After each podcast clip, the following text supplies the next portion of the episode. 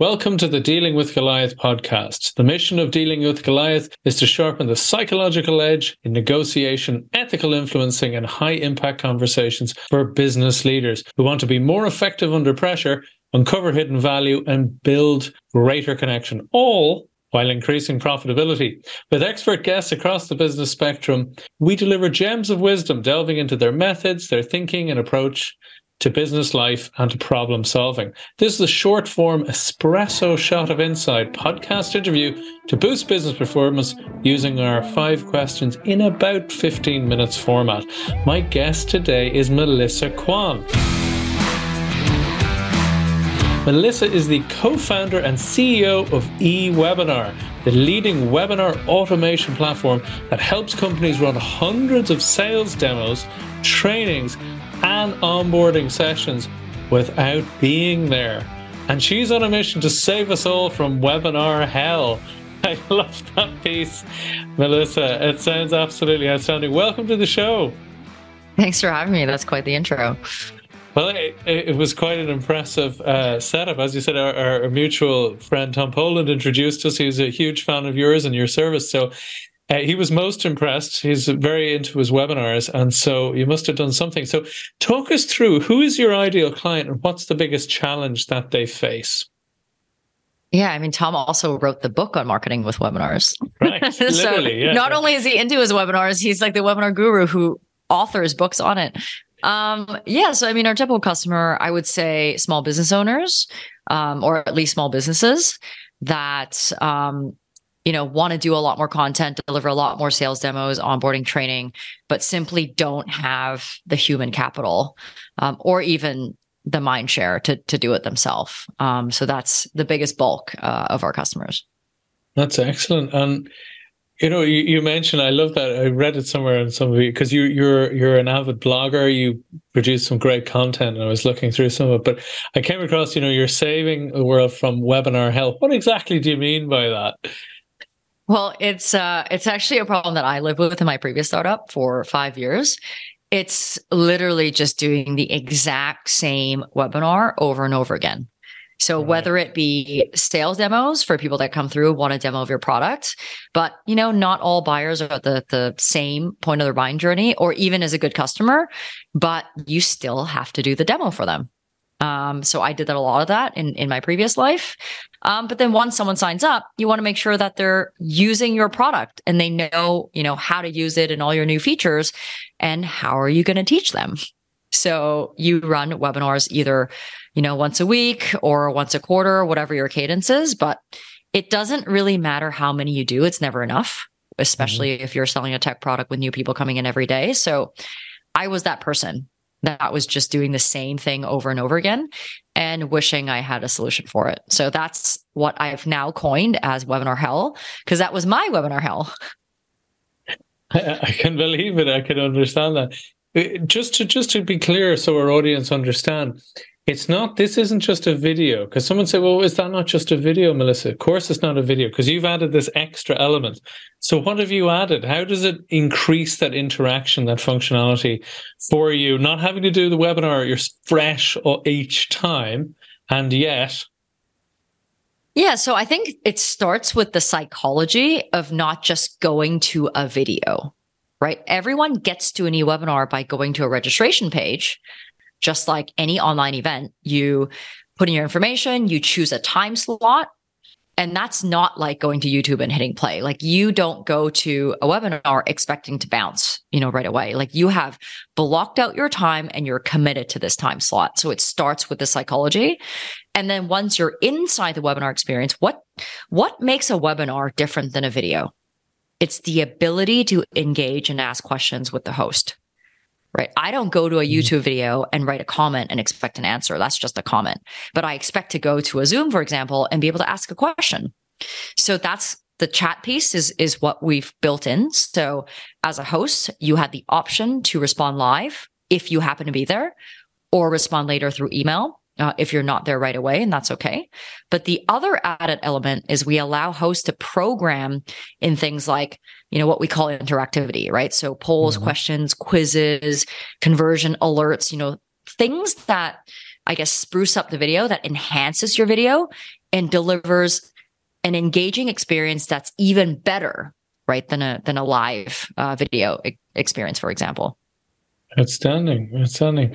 So just just you know, again, you were mentioning it's business owners. They don't want to be doing these webinars uh, week in, week out, by way of your example, which I can completely understand and agree with. So you know, what are some of the common mistakes that they're that the that your audience are making when they've been trying to solve this problem? What are their other alternatives there?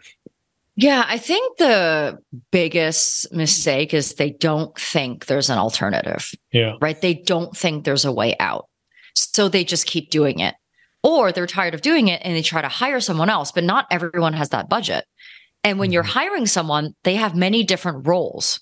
It's very, very rare that a company is big enough that they hire someone just to run webinars.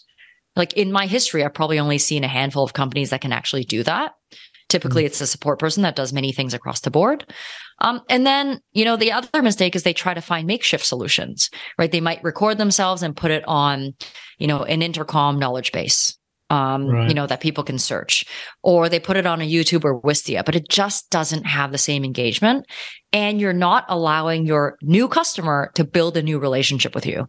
You're not allowing them to go through this experience and ask you a question when they're trying to get to know your software or when they're trying to get to know your product. At the time when they need the most handholding, you're not present.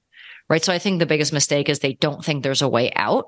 So they just keep doing more of these or they're burnt out and they try to replace it with a video. But ultimately, it's not just a video, right? Your the medium by which you deliver content is just as important as the content itself.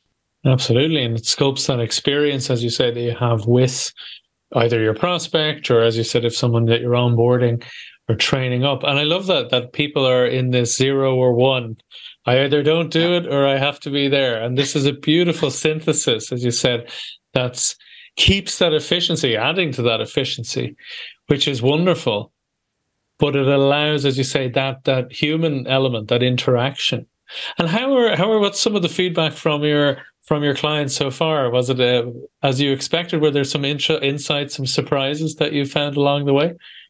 Yeah, I mean, I think the biggest surprise that we keep hearing is people aren't just they come to us because they have a problem they want to solve, mm-hmm. right? So maybe they don't want to do this initial onboarding over and over again. And they come to us because they want to solve that one problem.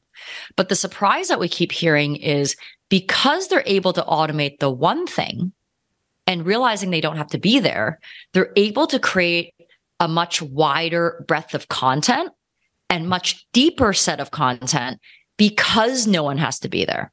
So we really created this to solve one problem, but then we realized people are able to do many more.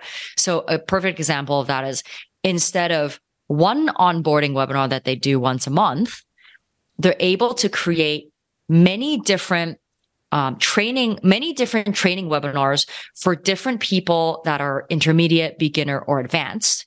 Whereas before they had to only do that one because someone had to be there.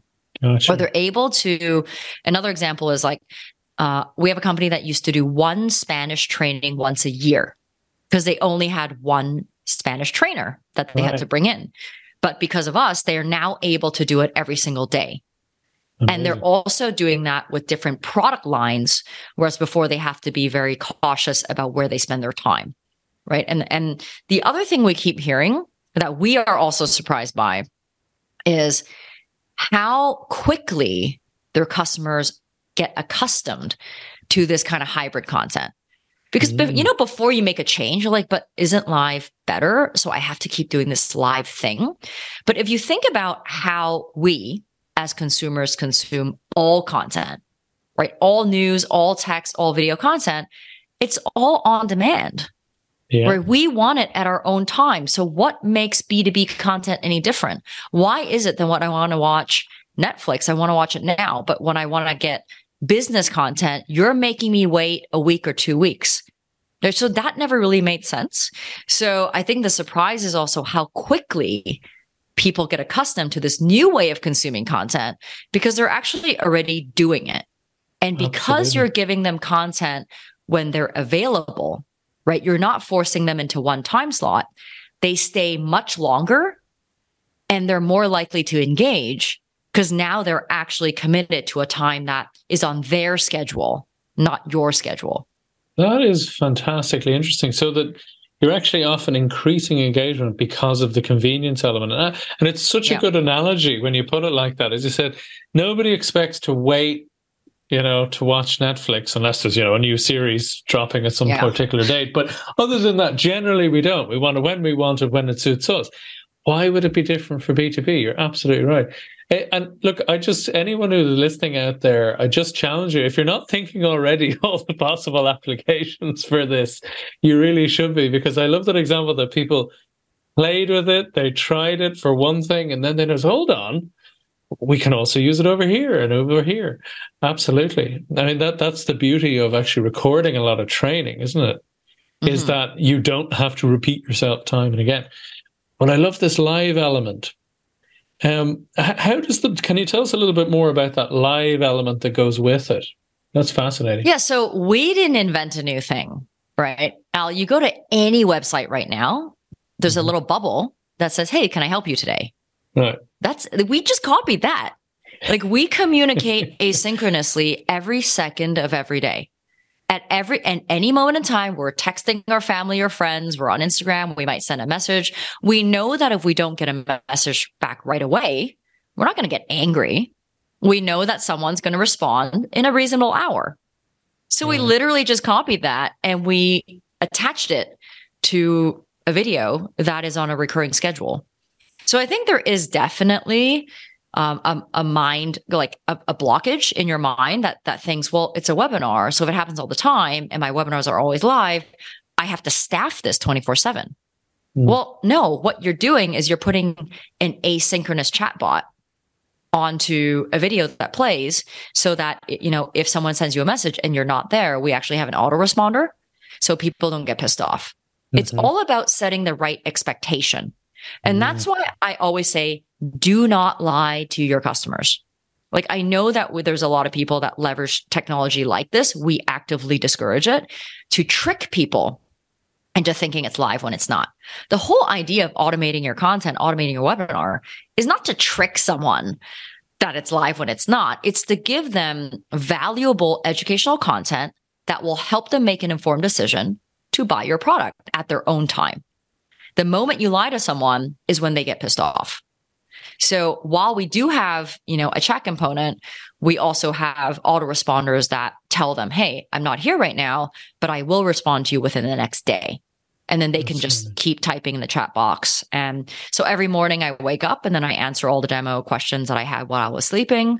And then, you know, I'm always at my computer. So if a message pops up and I'm available, I get to hop in and respond live.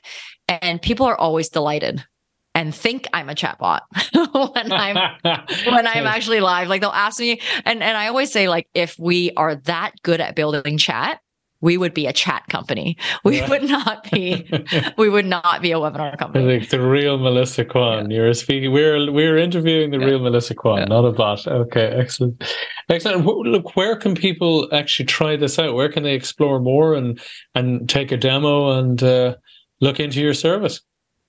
Yeah. So, of course, our demo is delivered through the product. Mm-hmm. Um, there's no demo that I can do that can do a better job than our own product.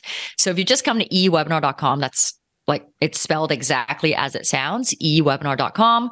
There's join a demo everywhere on the site. Once you go into the demo, uh, either myself or my team is managing the chat.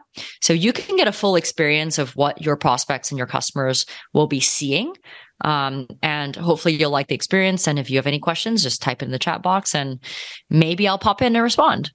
Maybe not. Outstanding. and, so, and I love that, that, you know, as you said, go to ewebinar.com because you actually get the experience your customer prospects or new hires will actually experience themselves. So you get it, it's, it's one to one. It's quite brilliant. Yeah. You would be surprised how many webinar companies do not use their own product to sell their own product like that doesn't make any sense to me.